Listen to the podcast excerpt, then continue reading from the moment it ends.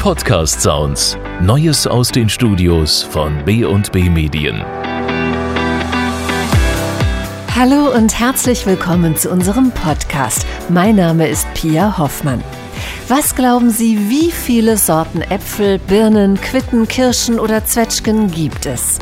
In der Plantagenwirtschaft, also in den meisten Geschäften und Supermärkten, kennt man so etwa 15 bis 20 Sorten. Streuobstbauer Jürgen Pompe aus Niederbayern baut auf nur drei Hektar 600 verschiedene Obstsorten an. 400 Apfelsorten, 150 Birnensorten, 30 Quittensorten und noch einige Sauerkirsch- und Zwetschgensorten.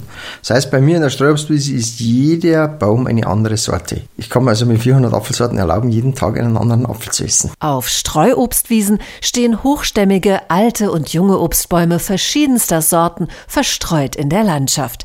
Allein auf bayerischen Streuobstwiesen wachsen rund 2000 Apfel- und etwa 1000 Birnensorten. Unter den Bäumen gedeihen Sträucher, Blumen und Kräuter und genauso vielseitig ist dort auch die Tierwelt. Schmetterlinge, Admiral zum Beispiel, die man sehr selten sieht, sind bei uns zu Hunderten oft auf der Streuobstwiese. Verschiedenste Vögel, angefangen von den verschiedenen Spechtarten, Meisen, Spatzen, Greifvögel, Eulen, die sich einfach die Mäuse suchen, die in der Wiese leben. Es ist eigentlich ein Kreislauf, wie die Natur ihn erschaffen hat. Auf Streuobstwiesen fühlen sich auch seltene Tiere wohl, wie etwa der Wendehals, der Wiedehopf oder die Fledermaus, weiß Streuobstbauer Norbert Metz aus Franken. Für die Fledermaus bietet zur Streuobstwiese Tagungsplätze, weil die Fledermaus ist ja nachtaktiv. In einer Osthöhle kann eine Fledermaus sich tagsüber aufhalten, ist also geschützt und abends fliegt sie aus und hat einen reichen Tisch an Insekten. Wenn man sich mal in der Dämmerung zwischen sieben und zehn in einer Streuobstwiese bewegt, dann wird man immer etwas sehen, was unruhig fliegt und das ist immer eine Fledermaus. Doch nicht nur für den Artenschutz sind die knorrigen Bäume und dichten Wiesen wichtig. Auch in Sachen Klimaschutz wirken Streuobstwiesen wie kleine Regenwälder. Diese Bäume sind wichtige klimarelevante Baumbestände. Sie binden CO2, sie sind Wasserspeicher, sie verhindern die Erosion an den Hängen und dann gibt es natürlich eine ganz hohe ökologische Wertigkeit. Denn die Apfel- und Birnbäume auf Streuobstwiesen sind frei von Pflanzenschutz, was man von Supermarktäpfeln nicht behaupten kann, so der Obstexperte. Wissen die Menschen, die im Supermarkt einen Apfel kaufen, dass dieser bis zu 30 Mal behandelt wurde? Sie wissen es in der Regel nicht. Die Obstkultur in Plantagen erfordert von der Blüte bis zur Ernte 27 bis 31 Behandlungen. Das muss einem schon bewusst sein. Und das ist nicht nur bei Äpfeln so. Selbst der Apfelsaft aus dem Supermarkt ist meist alles andere als natürlich. Man nimmt den Apfelsaft aus der Pressung, dann wird der thermisch behandelt, der Anteil wird auf ein Sechsel eingedickt und am Zielort wird dann wieder die gleiche Menge Wasser draufgekippt und dann hat man Apfelsaft aus Konzentrat, aber 100 Prozent. Wir tun das nicht. Direktsaft entsteht durch das Pressen der Früchte und es kommt nichts hinzu und nichts weg. Das gilt bei Norbert Metz für die ganze Bandbreite an Hesselberger Säften, Schorlen, Most und Bränden. Und auch in der Biomusterei von Jürgen Pompe ist alles Natur, von den Säften über Trockenfrüchte bis Kosmetik. Seine breite Palette an Honigwaren ist wie ein großer Naturmedizinschrank. Da Honig leicht bakterizid wirkt oder aber auch das Propolis, das ist das Kitharz von den Bienen, das sehr antibakteriell wirkt. Oder dann auch der Blütenpollen für Pollenallergiker und natürlich Honig reingemischt vom Shampoo über Duschgel, Lippenstift. Also es ist sehr viel verwendbar. Aus Streuobst lässt sich vieles herstellen. Es steckt aber auch vieles drin.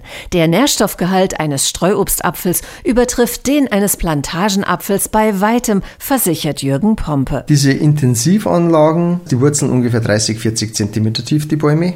Damit müssen sie natürlich im Sommer immer bewässert werden, ganz klar. Und so ein Streuobstbaum, der so ein 50-jähriger Baum, der geht ungefähr drei bis vier Meter in die Tiefe. Da holt er sich sein Wasser, holt aber auch andere Mineralien. Und diese Mineralien sind natürlich in den Früchten vorhanden und bringen auch den Geschmack. Mehr Geschmack, mehr Mineralien, mehr Nährstoffe und keine chemischen Pflanzengifte. Damit sind viele alte Streuobstsorten nicht nur gesund, sondern auch für Menschen mit Unverträglichkeiten geeignet. Wir haben bei den alten Sorten sehr viele Sorten, die für Allergiker genießbar sind, weil diese alten Sorten weit mehr Polyphenole drinnen haben. Polyphenole bewirken zwar, wenn man Apfel anschneidet, dass dieser Apfel sehr schnell braun wird. Und das will man ja heute nicht mehr haben. Aber dieses Braunwerden, das ist eine Oxidation, die im Körper auch vorgeht und diese freien Radikalen, Krebszellen zum Beispiel, bindet. Doch obwohl Streuobst für den Menschen so wertvoll ist, droht der Verlust der Streuobstwiesen, warnt Norbert Metz. Der Verlust von diesen Strauchsbeständen, und der ist wirklich erschreckend. Wir hatten 1965 noch 20 Millionen dieser Bäume in Bayern stehen. Aktuell sind es noch fünf. Also wir haben quasi in 60 Jahren 15 Millionen dieser Bäume verloren. Das ist schon bitter. Aus diesem Grund will das Bayerische Staatsministerium für Ernährung, Landwirtschaft und Forsten die breite Produkt-, Sorten- und Artenvielfalt erhalten.